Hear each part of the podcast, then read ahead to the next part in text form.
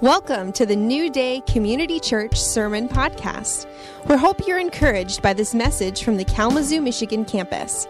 For more info on the church, visit newdaycommunity.org. Good morning. Glad that you're all here uh, and uh, excited to be at Nichols Road two weeks in a row, which is kind of rare these days. So, uh, yay!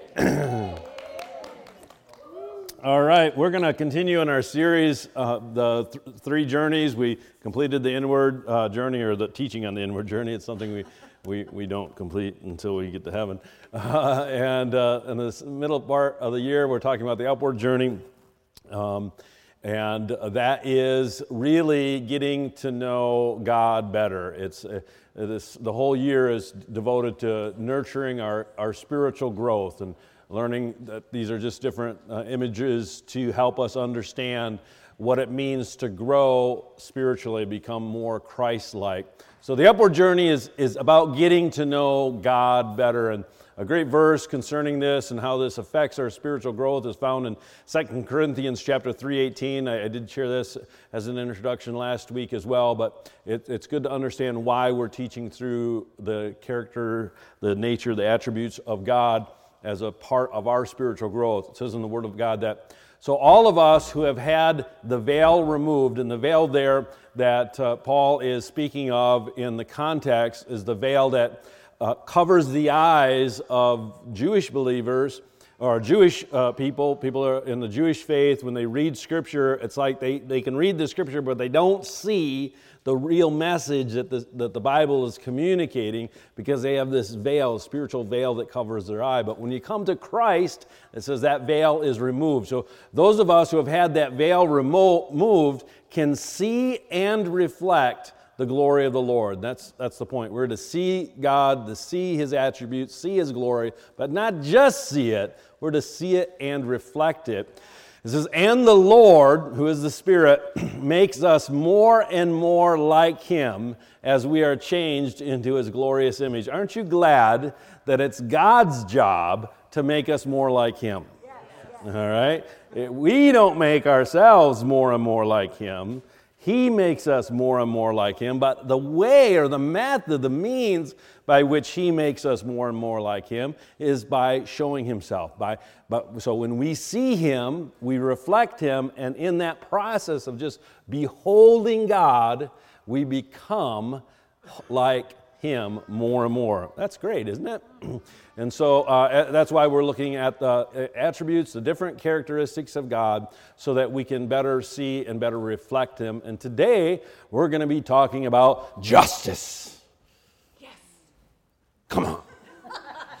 the justice of God.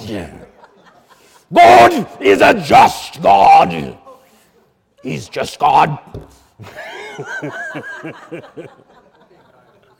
So justice is not often, you know, when you hear the term, you don't think of it, that almost sounds kind of heavy, right? Justice. God will mete out his perfect justice. Maybe I'll do a whole sermon like that. Would you like that? I can't keep it going long enough because I, I have to throw in a joke. so justice again it, it is it is like this word is like oh it's heavy it's, uh, you know, it's, it's what people protest about. They demand justice. Well, we want to look at Scripture and find out what justice, biblical justice, is about. And what does it mean that God is a just God? And there's, there's so many verses, but I just had to pick one. And this one I, I, I like because it, it really nails it. It says, For uh, I proclaim, is found in Deuteronomy chapter 32. Uh, For I proclaim the name of the Lord, this is actually Moses, ascribe greatness to our God. He is the rock. His work is perfect. For all his ways are justice, a God of truth and without injustice, righteous and upright is he. And it goes, this is the opening stanza of what is known as the Song of Moses. A lot of people don't realize Moses was a singer, he actually had a rock band he hid in a rock and sang about the rock of ages. He was a rock star.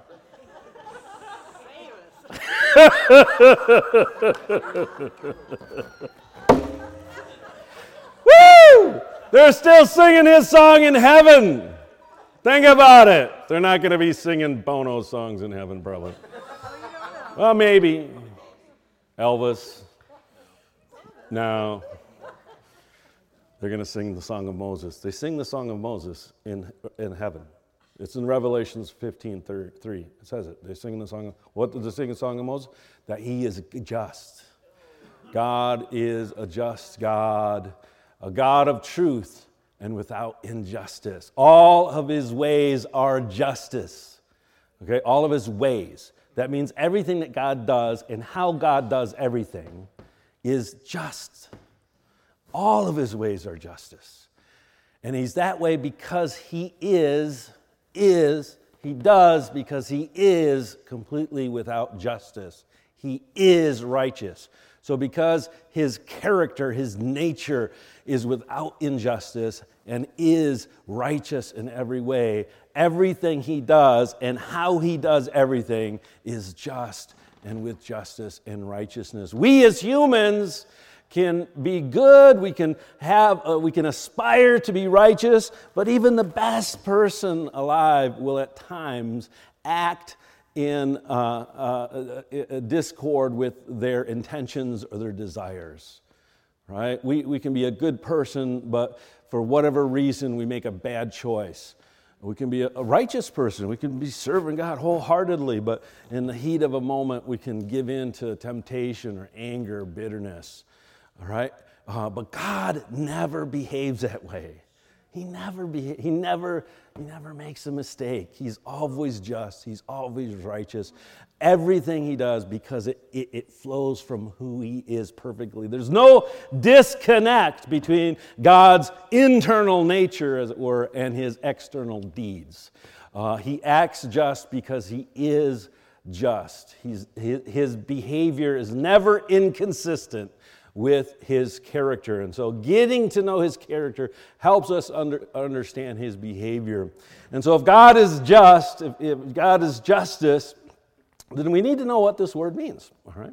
So, let's just look at some definitions. Both in the Old Testament, Hebrew and Aramaic uh, language, the word for justice, and in the New Testament, mostly written in Greek, um, uh, the word for just or justice is identical or synonymous with the word for righteousness or righteous. In fact, uh, the definition of the word for just or righteous will have the opposite word listed in the definition. It's, it's interchangeable words. And basically, it's up to the translator. In fact, if you look at numerous translations, in one translation it'll use just, in another translation it'll use righteous. In another translation, another way to translate it is fair. All right? And so this is what, oops, this is what the words mean. Uh, justice, justice is often, or most often, especially in our day and our context of the word, is used of the exercise of authority in vindication of right by assigning reward or punishment. Okay? So we think of justice in that it's the right use of authority to either um, punish people who have broken the law or done a crime or reward someone who deserves because of their uh, right behavior, good behavior, upstanding behavior. So it's the exercise of authority. And it does mean that. Justice is the exercise of authority, but it, it, goes beyond that. Uh, in the dictionary, the word simple, just looking it up in the dictionary, it says the quality. So this is not something that's done, this is a quality that one possesses, is uh, being just, being righteous, just, righteous, interchangeable words, but also equitable and morally right. And I want to emphasize this idea of equitable. Um, justice or just means to be and to behave with uh, equitable. To just means equitable, it means to behave with um, equity, uh, equitable, equitable. Equity is a financial term. That's not what we're talking about. It's related. It's related. To behave with equity. It basically it means to treat everyone equal. Thank you. All right? It's to treat everyone equal. I like the word fair uh, because that's how we, that's the most common word that we use today. Uh, inequity and iniquity not only sound the same, but they are the same word. Okay?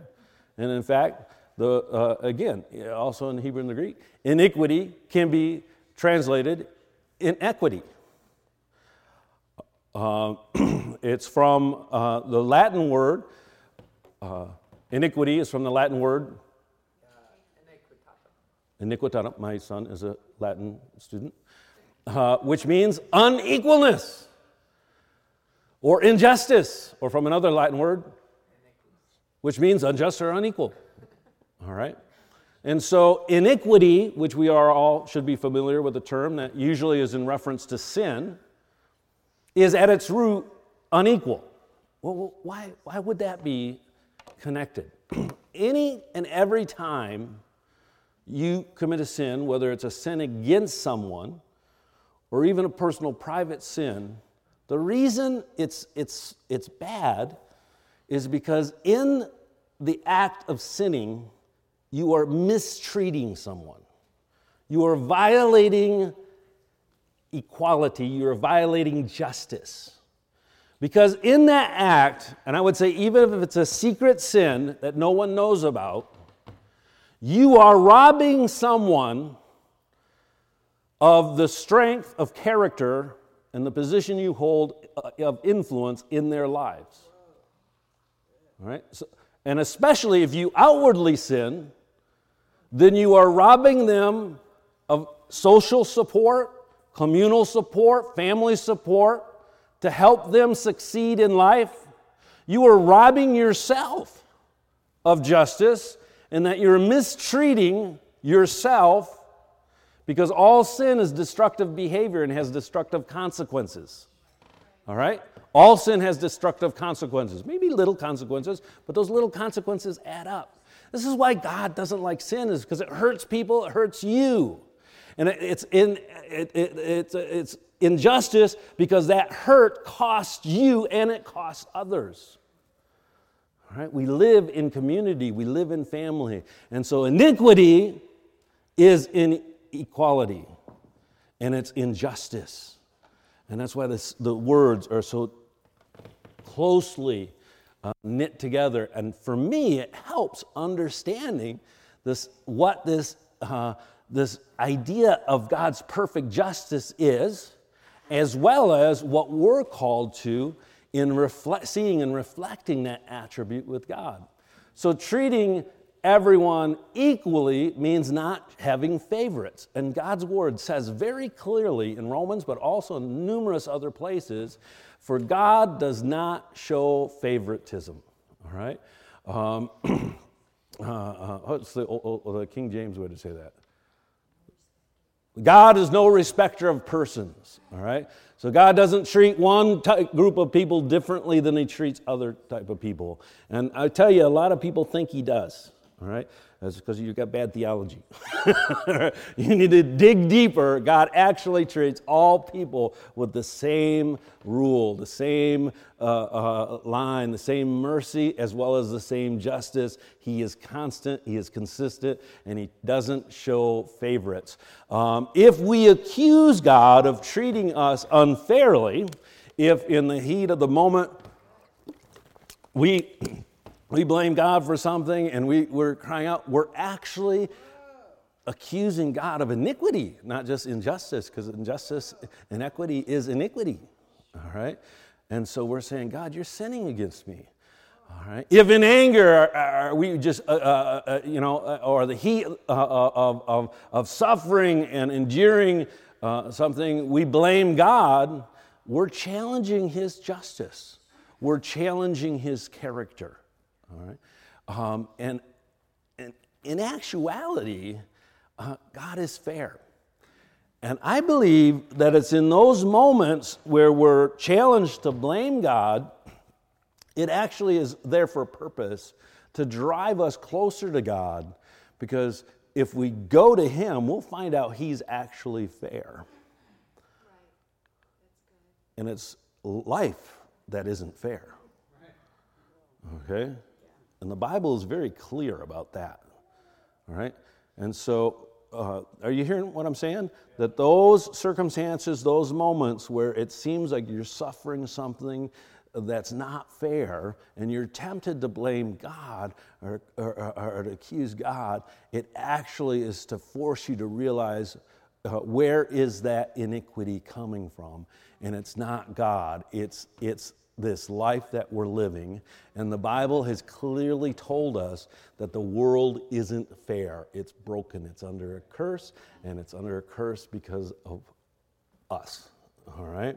The whole story of the Bible, in fact, is the story of reconciling the injustice of the world and life to the justice of God. Think about that for a minute. In order to communicate and in order to, to, to explain to mankind how this all works and how God's justice uh, can be put back together with the injustice that we see in the world, God didn't just, you know, uh, say a line or two, he actually took the history of humankind. He created a nation from the descendants of a man named Abraham and followed their story through thousands of years. And then the birth of Christ and the thousands of years of history of the followers of Christ uh, and the message that has uh, come through the gospel. So, for thousands upon thousands of years, God has used human history to tell the story of how His intention and how His purpose of reconciling His justice, His equality, to the injustice of humanity. All right, that's, that's a root core message of Scripture. And I think, I think, I know uh, that in our day, and frankly, for much of the ch- history of the church, the church has really missed this as one of the primary themes of Scripture. That justice is, justice for all people is the primary theme of Scripture. All right? It's the primary purpose of why Christ came is to administer justice for everyone.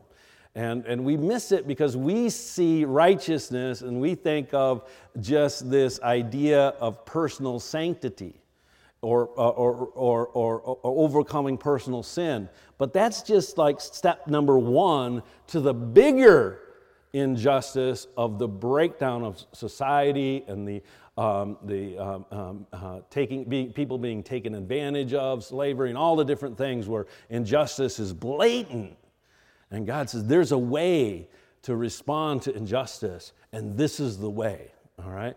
But it is a major, major theme throughout Scripture, and we need to learn how to live out the justice of God so that we can bring about transformation not only in our lives and the lives of those around us, but in, in, people who are suffering injustice all over the world. So, our whole Christian walk, this journey that we're talking about, is about applying this, this idea of reconciling God's justice, His perfect uh, equality and rightness, uh, uh, to a world that uh, is failing so uh, uh, dramatically in that very thing. All right? That's what Christianity is about. That's what being a Christian is. And this is something that has actually been a struggle throughout all of the history of, of uh, the people of God. And we have an example, a great example, from Ezekiel, one of the uh, major prophets, uh, speaking to the people of Israel. He says, Yet the house of Israel says, The way of the Lord is not fair. So the prophet is saying, hey, eh, this was happening. People in Israel were claiming that God's not treating them fair. God, you're not fair. Oh, and this is what the prophet's response was Oh, house of Israel, people of God, is it not my ways which are fair and your ways which are not fair? okay. He says, Excuse me, wait a minute, let me point, let me clarify this, people. I'm actually the one that's being fair. You're the one that's not being fair. You're living in iniquity, inequity. Therefore, I will judge you. Okay, so now I'm going to actually determine what's right and wrong here. O house of Israel, everyone according to his ways, says the Lord. Now, I love that when God points out judgment, When God communicates his justice, when he says what's fair and what's not fair, he also communicates the way to get right. All right? Because that's his goal. That every man, woman, and child would be restored into right relationship and become equal standing with one another in his presence. Repent, turn from all of your transgressions so that iniquity, inequity, injustice will not be your ruin. Because when you live in that way, when you live in iniquity, it will end up ruining you. Listen, can't we see this in society? When there's inequality, when there's injustice for a people group, for, for, for an economic, uh, people in a certain economic status, racial status, uh, uh, ethnic status, just because the way they look, the way they act, and they're treated unfairly, they're treated with injustice, it ends up crushing the entire society. Because society can't, because that's, it's like, it, it, it, it, it it's crumbling of society. All right? Uh, and he says, it'll ruin you. Repent. Change your mind about, start behaving differently. Uh, turn away from breaking those uh, uh, tr- uh, laws and, and treating people improperly. Those are, that's what he means by transgressions. Cast away uh, from you all the transgressions you, which you have committed, and get yourself, and this is a New Testament promise, it's quoted in the New Testament, a new heart and a new spirit. All right? So, why do we need a new heart and a new spirit? Because we've been living unfairly, and we need to come and live like God who lives fair and lives with equality, treating everyone with equality. Uh, get yourself a new heart and a new spirit. For why should you die if you don't get a new heart, a new spirit, if you don't start living in uh, righteousness, in justice, with equity, then it will lead to death. All right? And he said, Oh, house of Israel, I have, this is God speaking, God has no pleasure in the death of one who dies, says the Lord. Therefore, turn and live. Turn and live. God doesn't want to see anyone end up suffering the consequences of their wrong behavior. He gives them a way out, and He even empowers that way through His mercy and through His grace. All right, I got to keep going. How can a just God allow? If God is so just, so good, so pure, how can he allow injustice? Well, this is the point. It's not his injustice. He's not being unjust.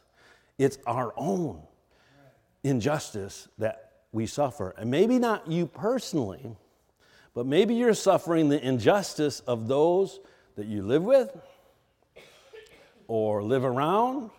Well, just think about it, aren't you? I mean, I thank God every time I hear a news report of what's going on in places like Syria, or uh, wow, you don't realize this. I was just up at the Partners in Harvest conference in Ukraine. uh, that we have a lot of churches in Ukraine. I was in Toronto, but we have a lot of leaders from the Ukraine. Um, and uh, they've lost everything. And they showed video of the actual war that's happening. It's a full on war in Ukraine against Russia, okay? It's not on the TV. Where the tanks, uh, uh, those rocket things, and buildings being blown up, and uh, it's just not even on the news because I don't know why. It's not. In, it, it hit the news cycle and it's passed. But there's actual war bombing. Uh, one of our churches is only. Uh, uh, a few miles away from the front line, like 20 miles away, and you can hear the bombs going off. Okay? or Syria, where these kids are being uh, uh, poisoned by poison gas used by their own government. You know, this is horrible. This is injustice on a scale that we can't even comprehend. Uh, uh, and so there's that, that suffering. It's not their kids' fault. It's the suffering, they're suffering injustice because of the injustice of those around, usually greed or, or corruption in, in business and in government and so many levels uh, area. Uh, generational inequality. Isn't it weird that some places, in Afghanistan, for example, for as long as recorded history that we have of that region, there's always been tribal warfare. There's never been a time of peace in that place, the part of the country, part of the world that's called Afghanistan. ever. And all these countries could have to go in and try to make peace. I mean, uh, there's wars in places for hundreds and hundreds of years, generation after generation of violence because uh, uh they just inherit the war. Right. And they don't even remember what the war was f- for eventually. That's injustice. That's something God is against. And the people suffer the penalty, suffer the consequences of other people's iniquity or inequity or of treating people improperly. And then there's demonic influence that comes in and urges it on, urges it on, and influences people to treat other people with injustice. Uh, all the people caught in sexual sin or sex trafficking and, and, uh, and uh, slavery in our world today, it's, it's unbelievable. Injustice, the fact that injustice exists in the world does not disprove the existence of a just God right? It doesn't. Evil does not prove that God doesn't exist. In fact, injustice reveals that there's a standard that is not being met, and that standard is God.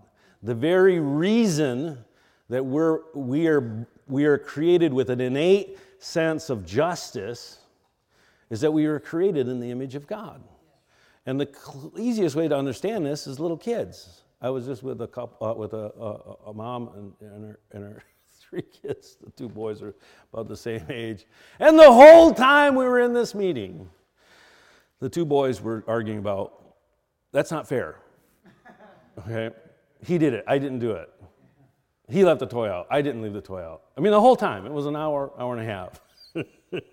you know, and mom's being a good mom, and I'm just kind of smiling Uh, because they didn't have to teach the children fair. You don't have to teach kids that, they know it innately. Because we're born with an innate sense of, and why? How? How could this be true if there's not a standard that is fair? All right? So the existence of evil means that we are born with the knowledge that, there, that evil is wrong. And the only answer to that is that there must be good. And that good is God, who is perfect justice. All right? uh, it's okay, listen, it's okay to cry out and plead for a deliverer. It's okay even to get angry in the midst of suffering. Do you realize that the biggest book in the Bible is Psalms? It's a, it's a collection of poems, mostly of songs that were sung in worship services in, in the old, uh, throughout the history of the church and the people of Israel. But do you realize that one out of three of them are songs of lament? Okay, and the word lament could be translated complaint. Can you imagine getting, oh God, we're so upset that you treat us with disrespect.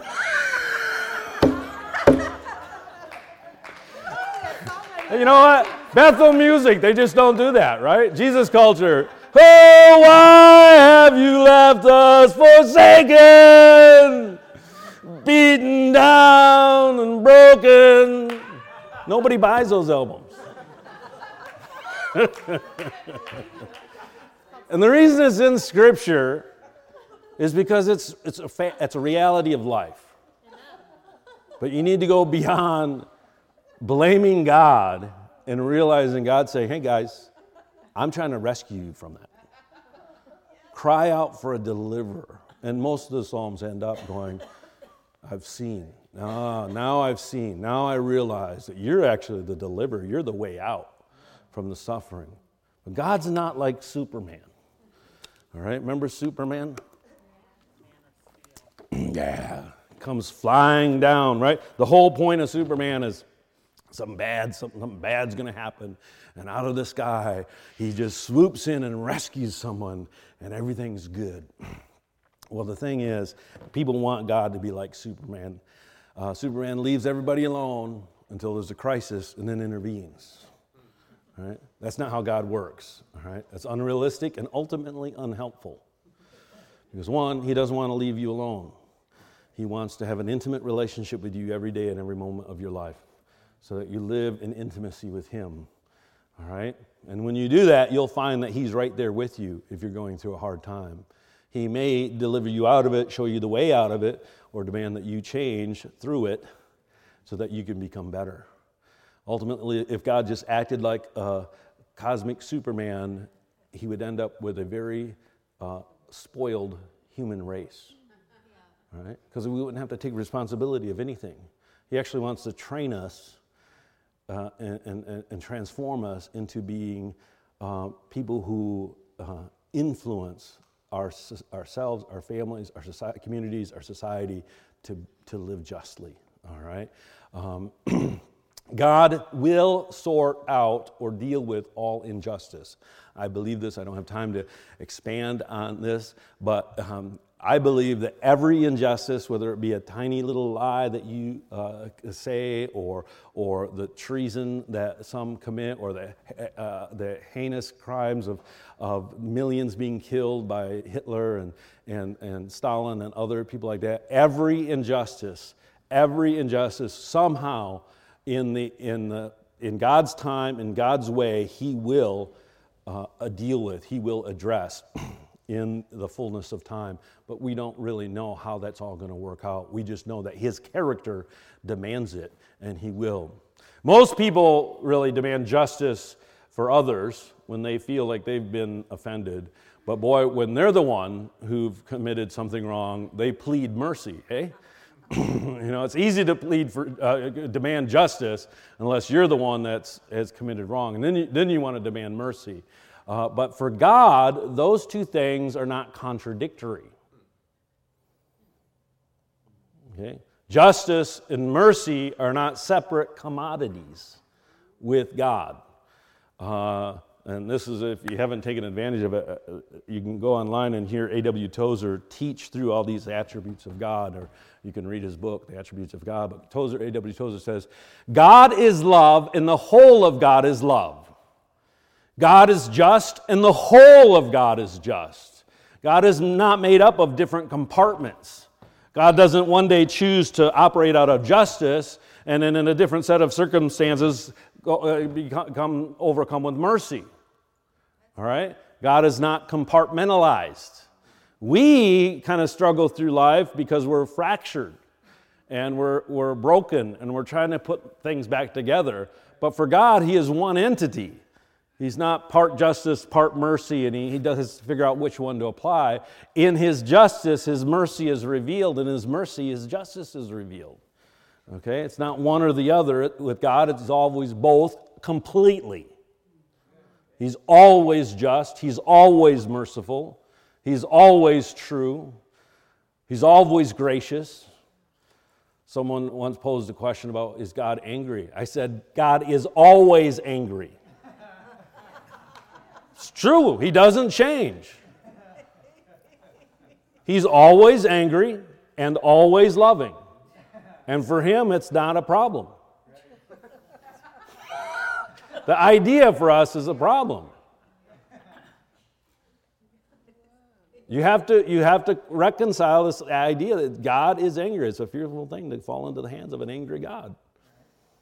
God is loving and merciful. Behold, what love the God, uh, the Father has bestowed on us that we should be called the, the sons of God. Has God changed? No, God can't change.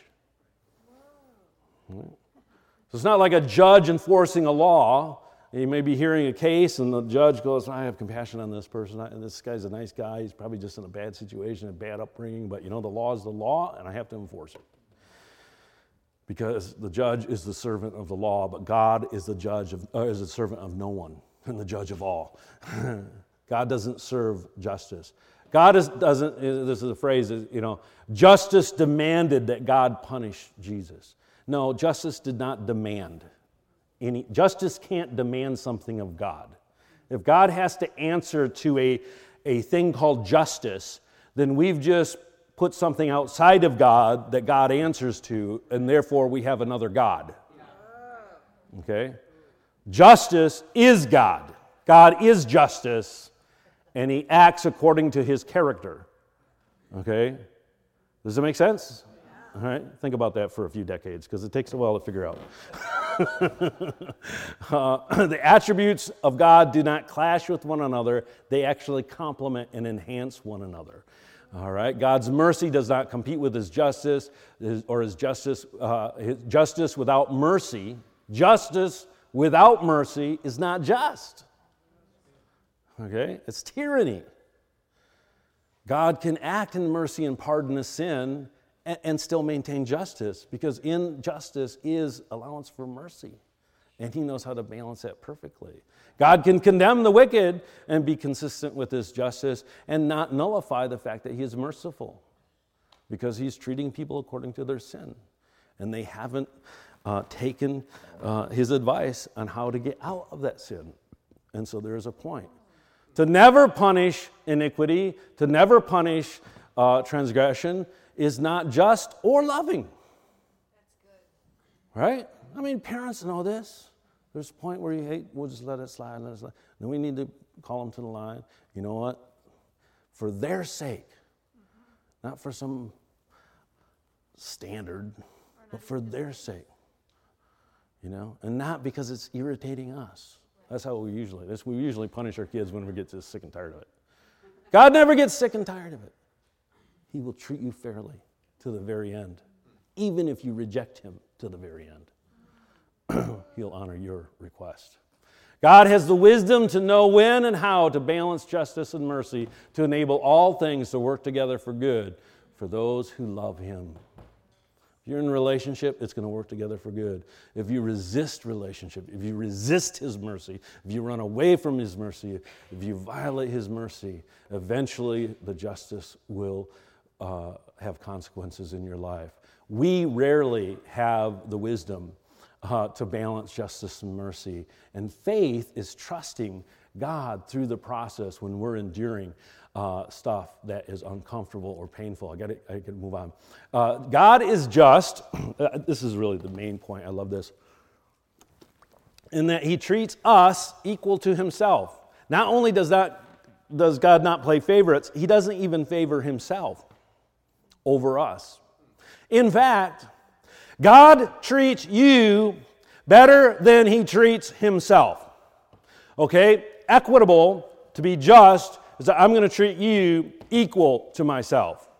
But if I treat you better than I treat myself, that's actually sacrificial. Okay? That's giving up my rights for your benefit, even though you don't deserve it.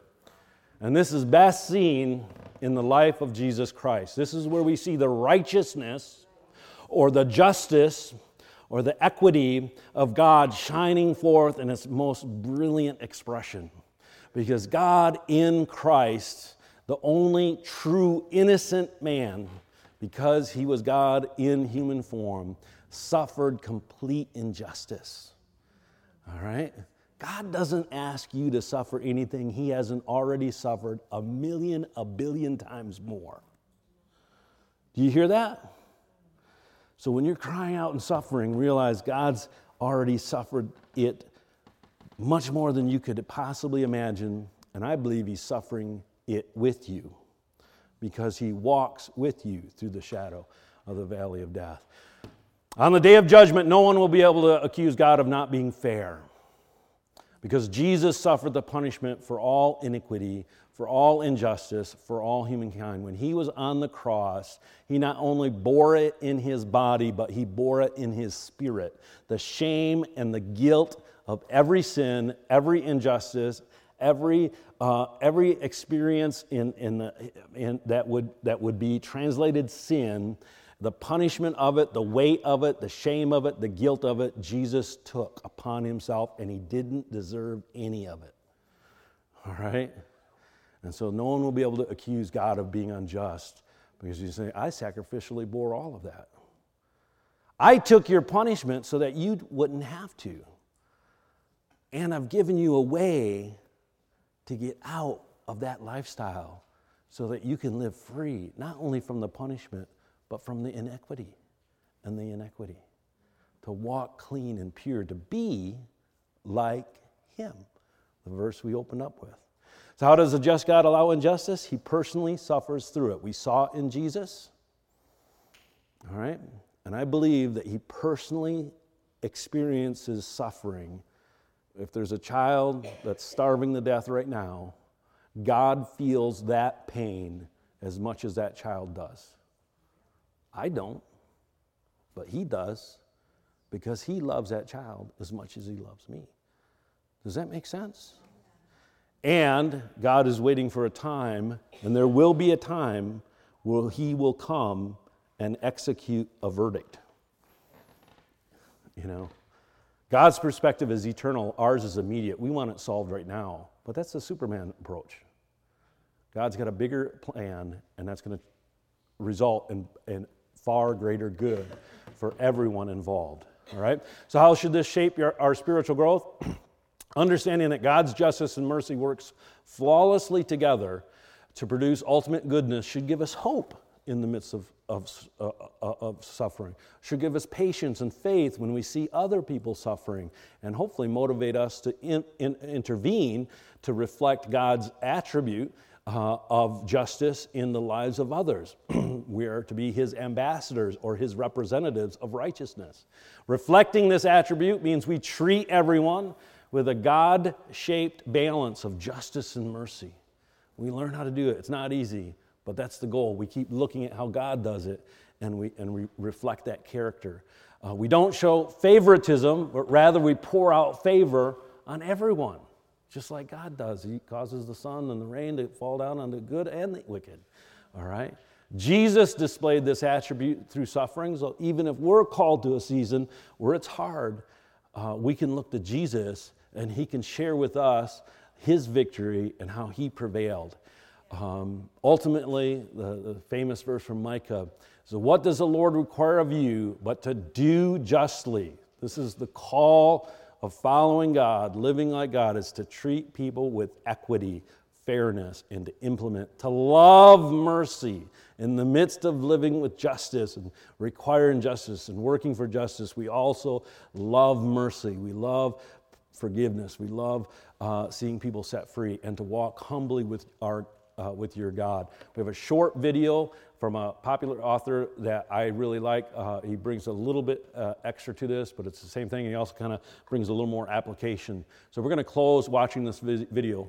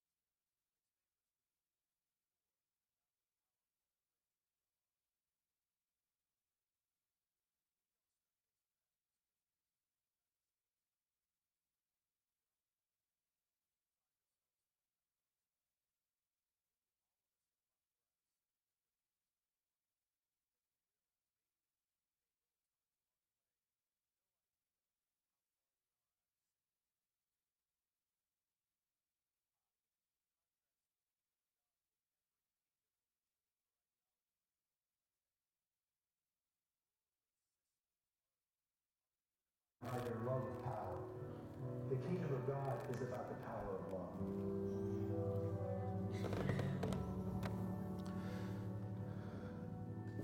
So that video isn't really talking about uh, a political orientation because he said it can be compared with any political regime or system, and, and the difference between the love of power or the power of love. And the kingdom of God is about the power of love.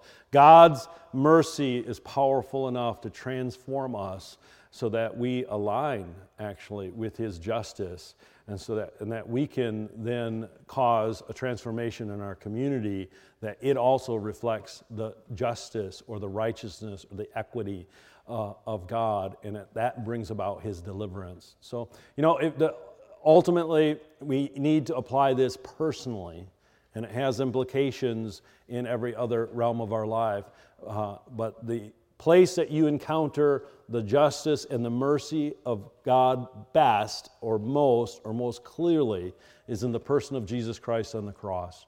And if you have not come to the place where you've recognized that Jesus dying on the cross is not only uh, where God's mercy and justice meet for the world, but for me, that He took the penalty of my sin and you've come to the place where you've confessed him as your Lord and you believe that that payment actually makes you right with God, that's called faith.